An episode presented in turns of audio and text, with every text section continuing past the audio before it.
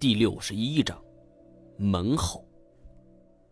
两股笑声裹挟在一起，如同大江东去，浪花翻滚；时而如北风卷堤成垢，时而又仿佛是明月松间照，忽而又仿佛是山雨欲来。在狭窄的通道内，这两股犹如长音的巨龙与咆哮的猛虎，两者死死咬住，不分你我。甚至这周围的墙壁都开始阵阵颤栗，尘土是簌簌而下。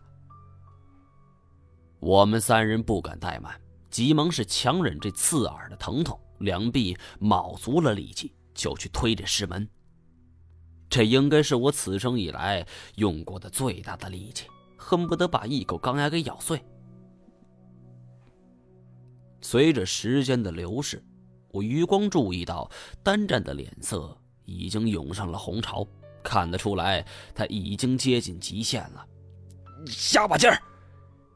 这一句话喊出去，才发现是徒然无用，因为这两股笑声实在是太大了，已经完全盖住了我的声音。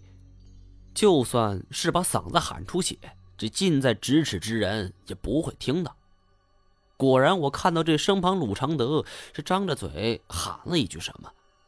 我们相隔不到一米，我却一个字也没听见。不过，我从他的眼神依稀可以判断，这小子说的是：“你说什么？”可惜我们都戴着防毒面具，没办法确认。我懒得应他，这应他他也听不到。这个时候，加把力气比什么都强。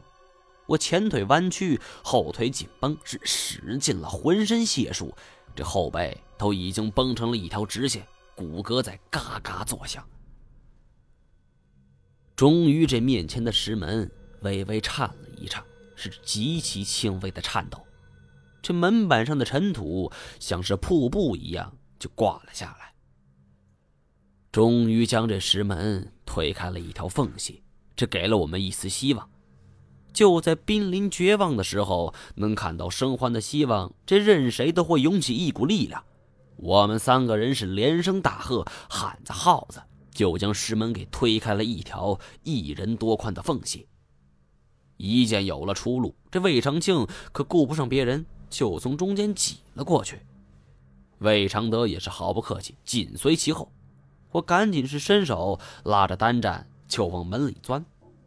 说来也奇怪，这门被打开之后，这尖锐的笑声是悠然而去，渐行渐远。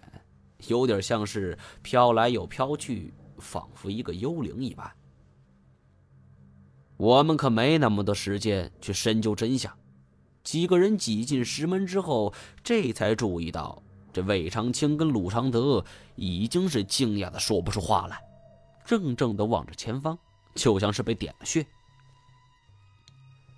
因为这里空间狭小，我不得不从他们俩中间给硬挤了过去。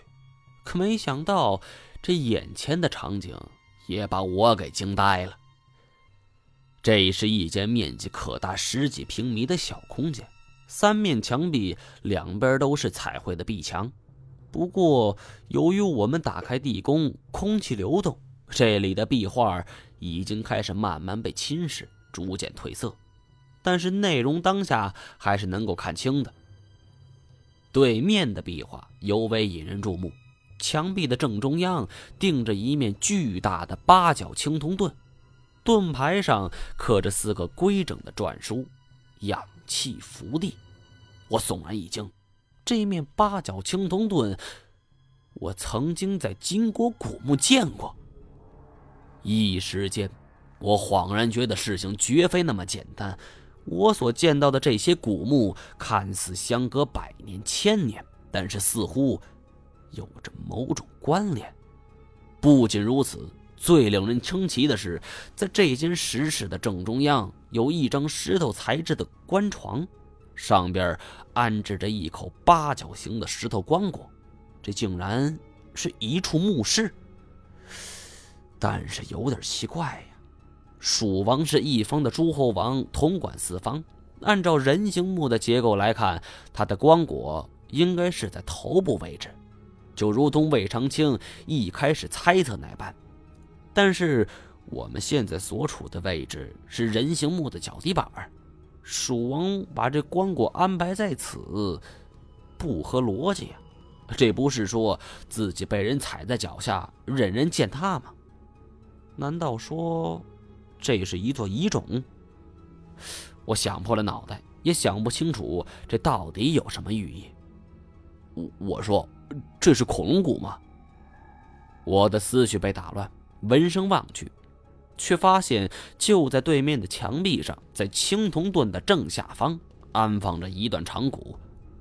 从造型来看，像是取自某种动物的脊椎。我不由得走了过去。